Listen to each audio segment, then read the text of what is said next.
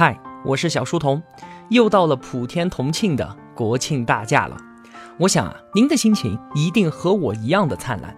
什么情人节、圣诞节又不放假的，通通靠边站。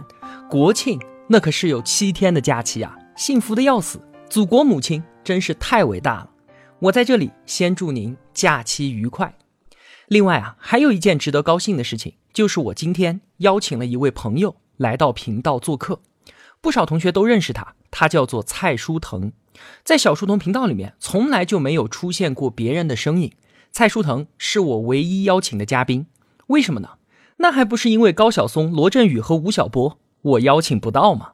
哈哈，开玩笑的，原因很单纯，因为我们两个都在相同的年纪，有着相同的境遇，投入着相同的精力，执着着相同的事情。我在昆明，舒腾他在深圳，相隔一千五百公里，没有确认过眼神，但是我们知道，我们都是相同的人。我们两个都是在体制内上班的普通人，低着头在用自己的业余时间阅读学习，都从二零一六年开始用音频分享着我们自己所相信的东西。我第一次知道他是在喜马拉雅上，当时他也解读了《未来简史》，我听了之后感觉啊，说这个主播讲的不错啊。然后我发现，哎呦喂，他之前就订阅了我的频道，可以的，很有眼光。于是呢，我们就建立了联系，并且保持着密切的交流。到现在啊，也有两年的时间了。那同样是讲述人，但是舒腾他有一个我不具备的巨大优势，就是他的英文特别特别的好。这两年多来啊，他都专注于解读最新的外文书，有能力做到这一点，并且坚持到现在的人，在国内屈指可数。像是最近大火的《未来简史》《原则》《生命三点零》《盗火》和《巨人的工具》这些书，都是在还没有中文版的时候，书腾就已经进行了解读，并且介绍给国内的读者们了。那因为他有这个能力，所以呢，他目前是中信出版集团第一位签约合作的讲述人，当之无愧。今天啊，我就邀请书腾用二十五分钟的时间来为我们解读任职时间最长的美联储主席。人称经济沙皇的艾伦·格林斯潘，他的新书叫做《美国的资本主义》。今天在这里是这本书的全球首发解读，这可不是我吹气球啊！这本书的英文版到现在都还没有发售呢，我们也只有通过书腾才有幸能够第一时间听到这样的好内容。那后面的时间就先交给书腾了，在音频的最后，我再和大家聊两句。有请蔡书腾。小书童频道的各位听友，大家好，我是蔡书腾，很高兴有这个机会来这里做客。今天我给各位带来的是一本中英文版都还没有面世的新书，书名叫做《美国的资本主义》。该书英文版将于这个月十六号在美国出版，中文版呢估计还要再等好几个月才面世，因此各位是全球最快听到该书解读的一批听众。这本书的作者呢有两位。一位是大家都很熟悉的埃伦·格林斯潘，美国第十三任联邦储备委员会主席，任期跨越了六届美国总统。许多人认为他是美国国家经济政策的权威和决定性人物。另一位叫做阿德里安·沃尔德里奇，是著名杂志《经济学人》的编辑，牛津大学历史学博士。《美国的资本主义》一书将近五百页，共分为十二章，按照时间顺序。讲述了过去四百年来最令人震撼的一个真实故事，那就是处在当时世界边缘的十三个殖民地所组成的集合体，如何将自己塑造成为当今世界上最强大的经济体。为什么说这个故事很震撼呢？如果你让四百年前的全世界人民投票选出最有可能成为在二十世纪主宰世界的国家，结果位列前三的很可能是。当时经济总量全球第一的中国，横跨亚欧非三大洲的奥斯曼帝国，以及海军力量称霸全球的西班牙帝国，当时的英国才只是一个不太起眼的岛国，而美国还不存在，它所处的北美洲还只是一片广阔的荒野，散居着一些靠打猎为生的印第安人。虽然在其东部沿岸住着一些欧洲人，但是他们也生活得很艰苦。也没有建立起什么文明，所以美国成长成为世界第一强国的历史，如果从起点来看，确实非常不可思议，值得好好梳理和探究。不过呢，关于美国经济史的著作已经汗牛充栋了。是什么原因促使这一两位重量级的作者去触碰这个庞大而繁杂的主题呢？那是因为，在他们看来，美国正在遭遇发展的瓶颈，其全球领导地位在未来有可能被其他国家，尤其是中国所取代。因此，有必要认真梳理几百年来的发展历史，找到促进经济发展的金钥匙，从而重启前进的发动机，延续美国过去的辉煌。而我自己作为一个中国读者，读完这本书之后，最大的感触是，该书对于中国的意义绝不亚于它对于美国的意义。毕竟，经济发展具有深刻的内在规律，这些规律与人性相通，它们跨越国界而存在。美国几百年来经济发展的经验和教训，对中国而言也具有显著的借鉴意义。尤其是中国当前的发展也面临着不少问题，改革日益步入深水区。是根据先行者的指引找到坚实的垫脚石，还是任性的一脚踩到淤泥上，或者干脆走起回头路，决定着我们能不能抵达繁荣的彼岸。在这个决定着国运的关键时刻，能够邂逅这样一本书，我相信对于我们国人而言是一种幸运。由于时间的关系，今天我只能摘出书里三个让我印象最深刻的片段分享给大家。第一是谈谈。美国经济发展最核心的元素——企业家，以及他们推动社会进步的方式——创造性破坏。二是聊一聊经济发展最高速的时期，美国政府都在做些什么。三是谈谈大萧条期间的罗斯福新政，因为该书对其分析与我们传统的认知有所不同。进入正题前，我们先简单了解一下美国经济腾飞的起点。大家都知道。美国独立之前是英国的殖民地，不过它是一个很幸运的殖民地，拥有丰富的自然资源和相对自由的管理体制。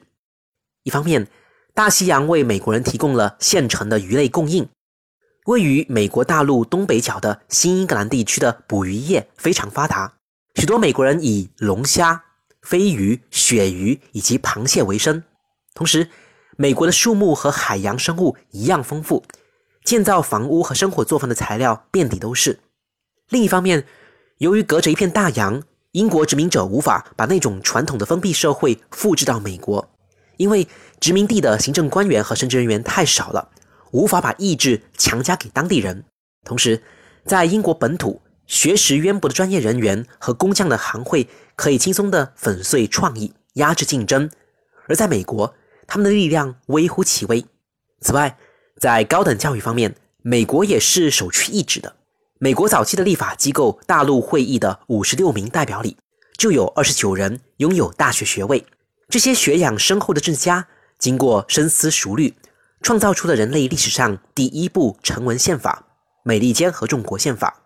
该宪法把美国变成了一个独一无二的国家，也就是一个刚刚起步的民主社会，对多数人能做的事情设置了严格的限制。按照宪法的规定，任何人都不能以少数服从多数为由，践踏人们拥有私有财产、从事贸易活动以及保留劳动成果的权利。格林斯潘和乌尔德里奇认为这条原则极其重要，在确保美国繁荣的重要性上，它远远超过了其他任何东西，包括富饶的土地与原材料这些传统的经济优势。它通过减少人们的劳动成果被窃取的风险。对人们积极从事贸易活动形成了一种鼓励。美国的这群创始人不仅搭建起合理的架构，在细节上也做得很好。例如，他们通过禁止国内的关税，建立起了世界上最大的单一市场，这使得美国的工业得以发展壮大，不同的地区也得以专业化。他们还把财产权扩展到抽象的思想领域。开国元勋们将专利保护写入了宪法。并且要求发明者公布他们专利的细节，以确保在专利获利的权利受到保护的情况下，创新成果可以传播出去。在合理的框架与措施的鼓励之下十九世纪到二十世纪初的美国是企业家成长的乐土。十九世纪初年，这个新兴国家的人均专利数量便超越英国，排名世界第一。同时，美国在蒸汽船、农机。机床和缝纫机等处于生产力革命核心的行业中表现突出。到了十九世纪末、二十世纪初，美国又在火车、钢铁、石油、电力以及汽车方面领先全球。其实呢，当时的欧洲也有许多优秀的发明，但美国人除了乐于发明创造，更善于把发明推向市场。例如，俄国人、英国人都曾在爱迪生之前发明电灯，但也只有爱迪生才成功的将电灯推向大众市场。下面呢，我想重点讲讲莱特兄弟的例子。在我们一般的认知里，莱特兄弟只是飞机的发明者，但其实同样重要的是，他们俩具有非凡的商业才能。在德国和英国，那些驾驶着飞行器的人往往是贵族子弟；而在美国，莱特兄弟在内的飞机爱好者只是普通的工匠。莱特兄弟在美国中西部出生和长大，以修理自行车为生意，然后利用业余时间进行飞机的研制。他们所使用的大部分飞机部件都来自自行车的零件，比如飞机的第一个引擎是由他们的自行车修理工查理·泰勒制造的，并用类似于自行车链条的装置来驱动螺旋桨。莱特兄弟的成功至少有一半因素归功于他们比竞争对手更有商业头脑，这在某种程度上是被逼出来的，因为他们无法获得政府或富豪的赞助，所以不得不尽快把飞行变成一个生意。一九零九年，兄弟俩成立了一家公司，不仅制造飞机，还经营飞行学校，举办航空冒险展览，以及开创航空货运的先河。当然了，把这项业余爱好变成生意是很困难的。你不能像卖汽车那样把飞机卖给普通的消费者，因为他们又贵又危险。政府和商业联盟才是重要的客户。起初，美国政府并不想与俄亥俄州的这几个无名小卒有任何瓜葛。而欧洲的商业联盟也对美国的这些小工匠持怀疑态度，但是，一系列成功的飞行展示改变了局面。例如，一九零九年十月，威尔伯莱特在上百万纽约人的好奇注视下，驾驶着飞机绕着自由女神像盘旋，并在曼哈顿的哈德逊河面上进行了波浪状的飞行表演。这个吸引眼球的壮举，让莱特兄弟成为了美国家喻户晓的英雄。也令到来找莱特兄弟的顾客排起了长龙。这与爱迪生在银行大亨摩根的纽约豪宅里装满了电灯，以此吸引了全美国人的目光，从而把电灯变成了一种时尚，有着异曲同工之妙。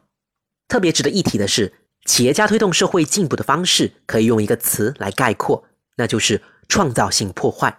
它可以说就是美国经济发展的那一把金钥匙。创造性破坏是著名经济学家熊彼特所提出来的。在熊彼特看来，创造性破坏是资本主义的基本事实。它是指企业家为了获得超额利润，破坏原有的经济结构，建立起新的生产体系，从而客观上推动了整个社会的进步。十九世纪晚期的美国就是创造性破坏最佳的研究时段。当时的美国产生了一群商业巨头，例如钢铁大王卡耐基。石油大王洛克菲勒、金融大亨摩根，他们以整片北美大陆为舞台，重组了多个行业。在那个时代，美国政府十分注重保护产权和执行合同，而没有去尝试驯服创造性破坏的过程。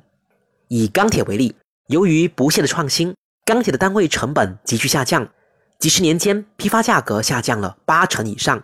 廉价的钢材引发了一系列的改进。比如，大大促进了铁路运输。当时的美国几乎在每一个生活领域都出现了一系列类似的改善，使美国人在一代人的时间里生活水平提高了一倍。创造性破坏的最关键要素就是企业家，但这里指的是民营企业家，因为只有民营企业家才有不竭的动力去尝试创新。美国恰好就是一个非常尊重企业家的国度。美国人对企业家的尊重程度丝毫不亚于英国人对绅士的尊重，或法国人对知识分子的尊重。他们本能的支持熊彼特的理论，认为历史真正的发动机不是工人，也不是抽象的经济力量，而是企业家。美国人最崇拜的就是爱迪生、福特、盖茨这样伟大的企业家。创造性破坏当然有其显著的负面影响，例如那些被新技术抛弃的传统公司。会运营不下去，只能裁员或关门。与大多数其他国家相比，美国在容忍创造性破坏的负面影响方面做得最好。最明显的表现就是这个国家异乎寻常的容忍破产。其中一个原因可能是美国在很长一段时间内地广人稀，丰富的资源和稀缺的劳动力相结合，带来了丰富的物质红利和心理红利。换言之，美国人比世界上任何其他国家的人更有底气炒老板鱿鱼。好了，说完了企业家和创造性破坏，我们来说说书里的第二个片段，也就是高速发展期的美国政府。内战结束后到一战之前，是美国经济发展速度最快的一个时期。我们已经知道，这段时间里最耀眼的人物都是企业家。那么在此期间，美国政府在干啥呢？下面我以一个不太著名的美国总统克利夫兰为例。带各位管窥一下那一阶段美国政府所扮演的角色。在美国的经济腾飞期，格罗弗·克利夫兰是比较具有代表性的一位总统。他是美国第二十二任和第二十四任总统，也是内战后第一个当选总统的民主党人。克利夫兰推崇稳健的货币、小政府以及自力更生。他曾说：“老是期待政府像父亲一样关心我们。”必然会削弱我们坚强的国民性格。一八八七年，克利夫兰否决了一项为遭受干旱蹂躏的德州农民提供少量谷物种子的法案，原因是他在宪法中找不到类似拨款的理由。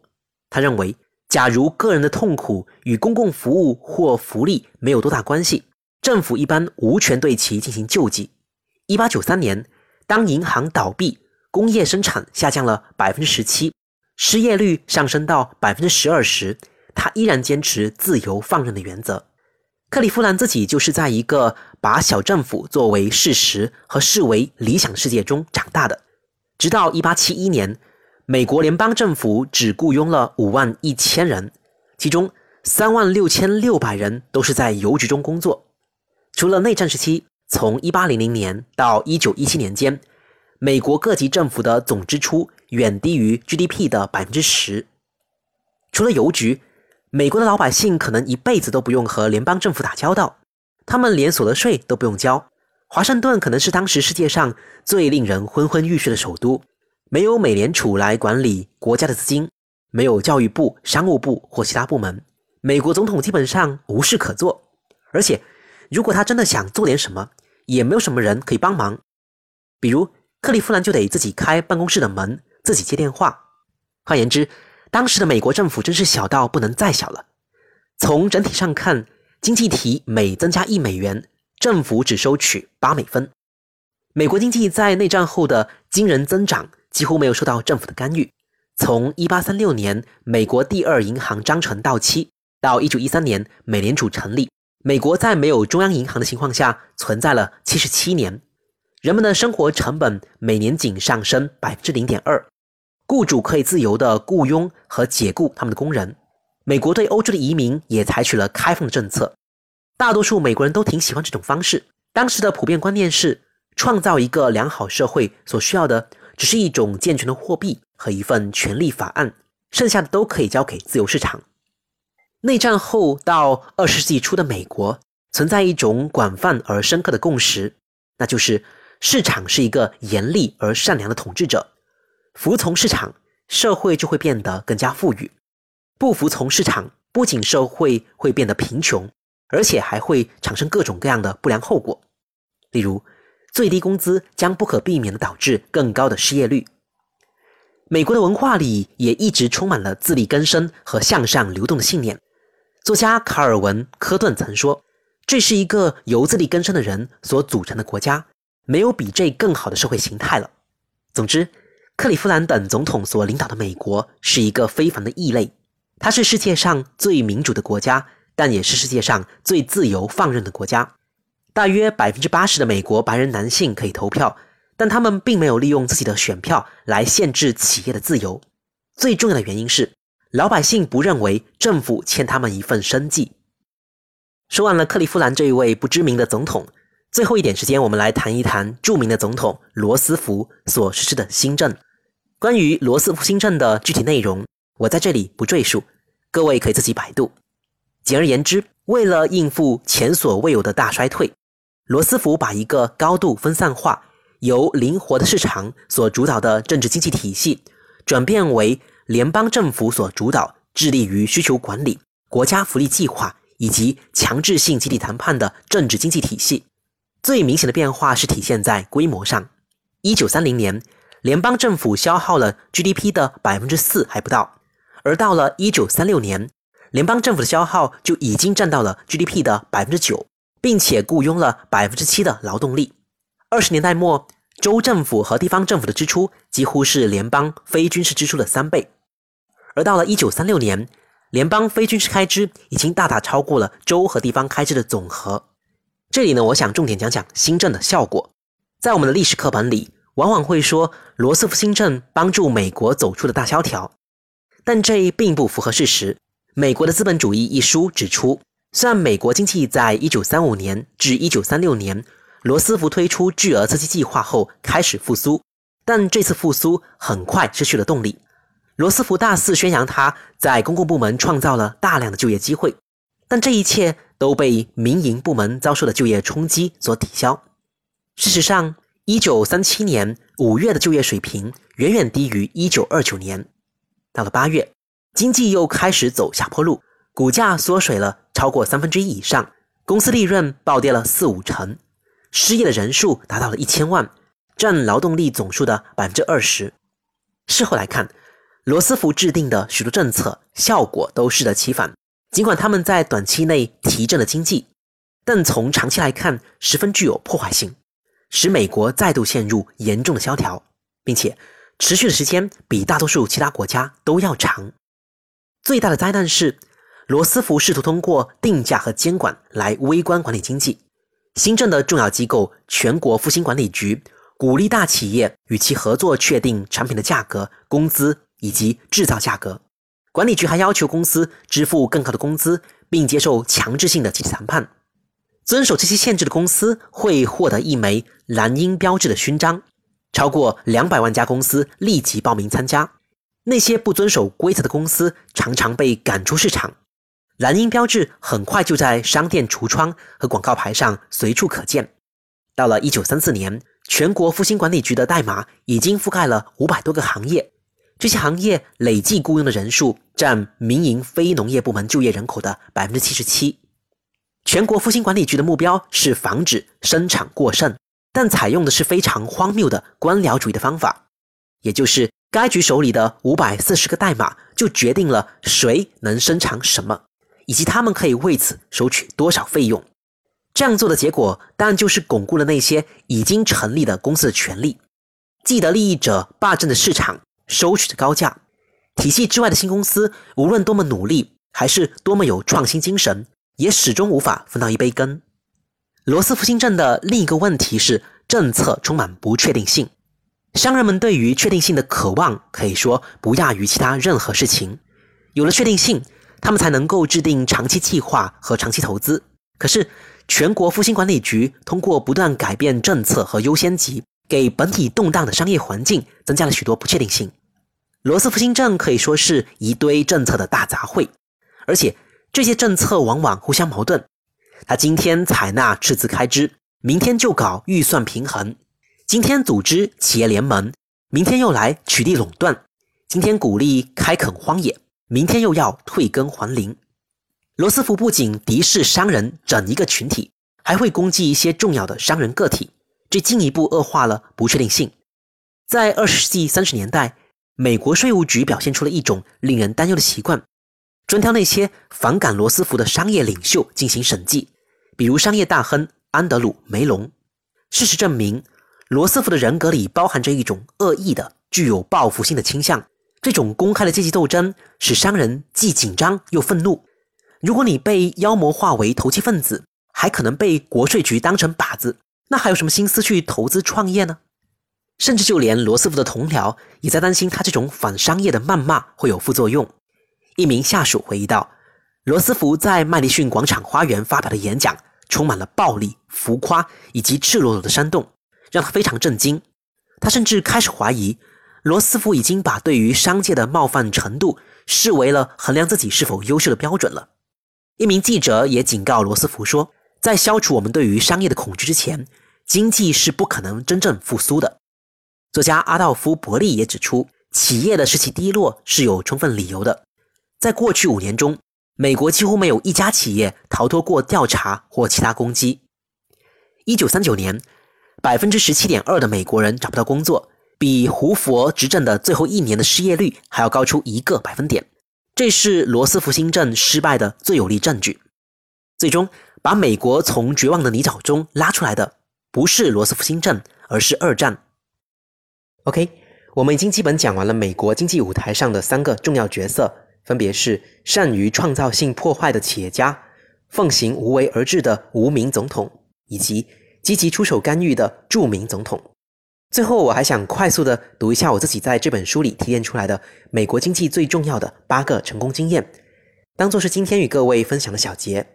他们分别是：一、极端重视保护私有产权；二、举国上下极其尊重企业家；三、高度容忍创造性破坏；四、普通民众充满独立自主的信念；五、高度尊重市场，政府较少干预经济；六、信赖民营经济，抵制国有化浪潮；七、重视基础设施建设；八。承担必要的国际责任。好了，我的分享到此结束，下面把时间交回给小书童。那么，感谢蔡书腾的精彩分享。以上的内容啊，是他专门为我们频道录制的解读《美国的资本主义》的精简版。